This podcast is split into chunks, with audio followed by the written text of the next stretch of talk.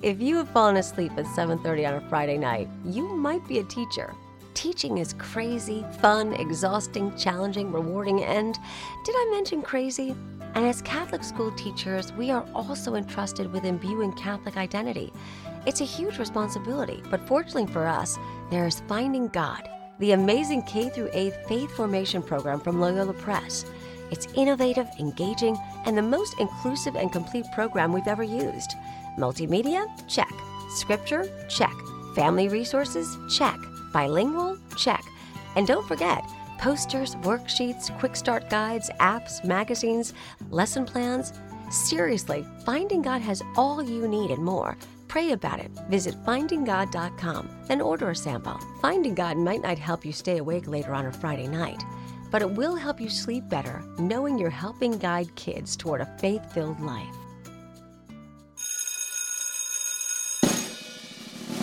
Catholic Teachers Lounge with Jill and Colleen. Welcome to the Catholic Teachers Lounge, the only podcast by Catholic school teachers for Catholic school teachers. I'm Colleen and I'm here with Jill, and it is summer break. Happy summer. We are dropping episodes once per week to keep us refreshed this summer. Thank you to Loyola Press for sponsoring us and for you, the teachers, for sticking around in the summertime. How are you doing, Jill? I'm doing well. I'm thinking a lot about what to do now. Um, now that we are re- a bit refreshed and we're ready to Okay. ready to rejuvenate. So I have to tell you, I was driving over. So Jill and I are podcasting from her teacher's lounge. yes at West Catholic High School. So we're actually sitting here in the lounge together in the summertime. So the lights are off. Nobody's here, you know, because it's summer in the teacher's lounge. So it's pretty awesome.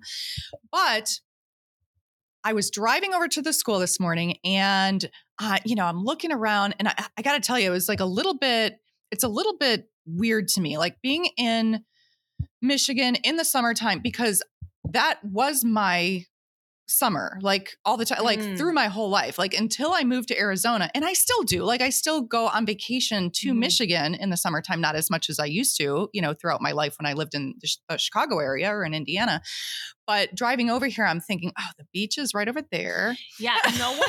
So no, just so you know, we live in a city, but no one is in the city in the once you hit summer. Like there's no school buses yeah and there's less work traffic, so it, it's There's much no faster. traffic. There's no traffic. Mm-mm. because everyone went, you know, 30 miles west or a couple, you know, 100 miles north, and they're all in their summer cottages or cabins Yes. or on the river or camping or. yes, for So sure the city does not nearly have as many people in it, and so it's a little bit like a ghost town. Um, but it's hopping once you hit the. We are we are the beaches no one knows about. So that's I don't even want to tell people on the podcast. right right So beautiful white sandy beaches. You do not have to go all the way to Florida. no There- and there's no sharks here. no oh my goodness no no No jellyfish, no sharks. You can just people and there's no undertow. It's much different beach. now it's a little bit colder until you know the middle of Eh, july Yeah. Okay. All right. A little colder, but so all right so um one of the things that we think about during the summertime is um, who are we going to run into when we're on our summer break So- everybody. you run into everybody.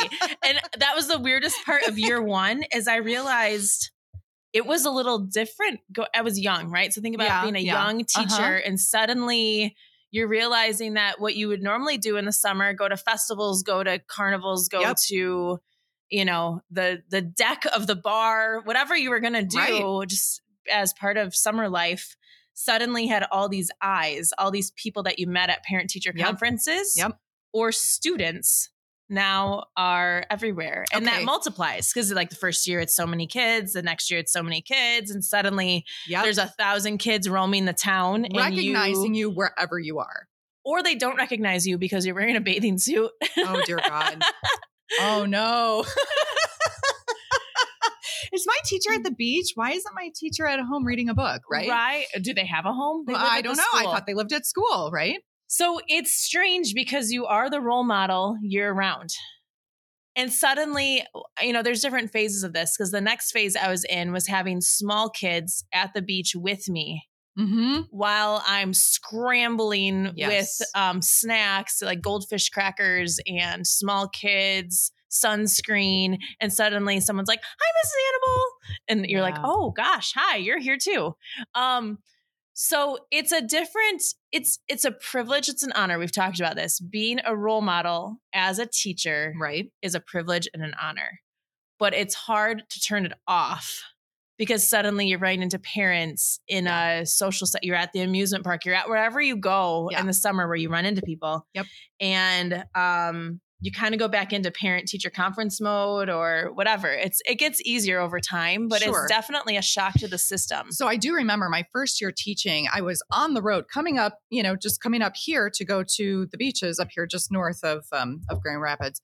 But on the road, so I'm in the car driving and on the road next to me is a car full of my students from the high school where I was teaching. And I'm like, you've got to be kidding. No, I'm serious. So it's like, because anybody like on the south side of Chicago, northern um, Indiana, come anybody here. in Michigan, come everybody here. comes up here. So of course, I'm seeing my students on the road going to the beach. But yes, you're right. Like anywhere you go, what about, um, you know, summer festivals, sitting in the beer garden? Like you've got to be careful. You know, you do. You have to be not careful. You have to be mindful Mindful of how word. you're behaving, who you are with, because people are noticing. There are eyes on you. I'm not, I'm not trying to like be a wet blanket about it, but but it's the truth. I, I remember being at a concert, like I did. Oh my gosh, like Yeah. live music is everything in the summertime, right? So you go to an outdoor concert and running into my students at an outdoor concert and they were i mean they were of course much more flabbergasted than i was they're like what are you doing like seeing their teacher in their space yes. actually a very different experience for high school students. yes.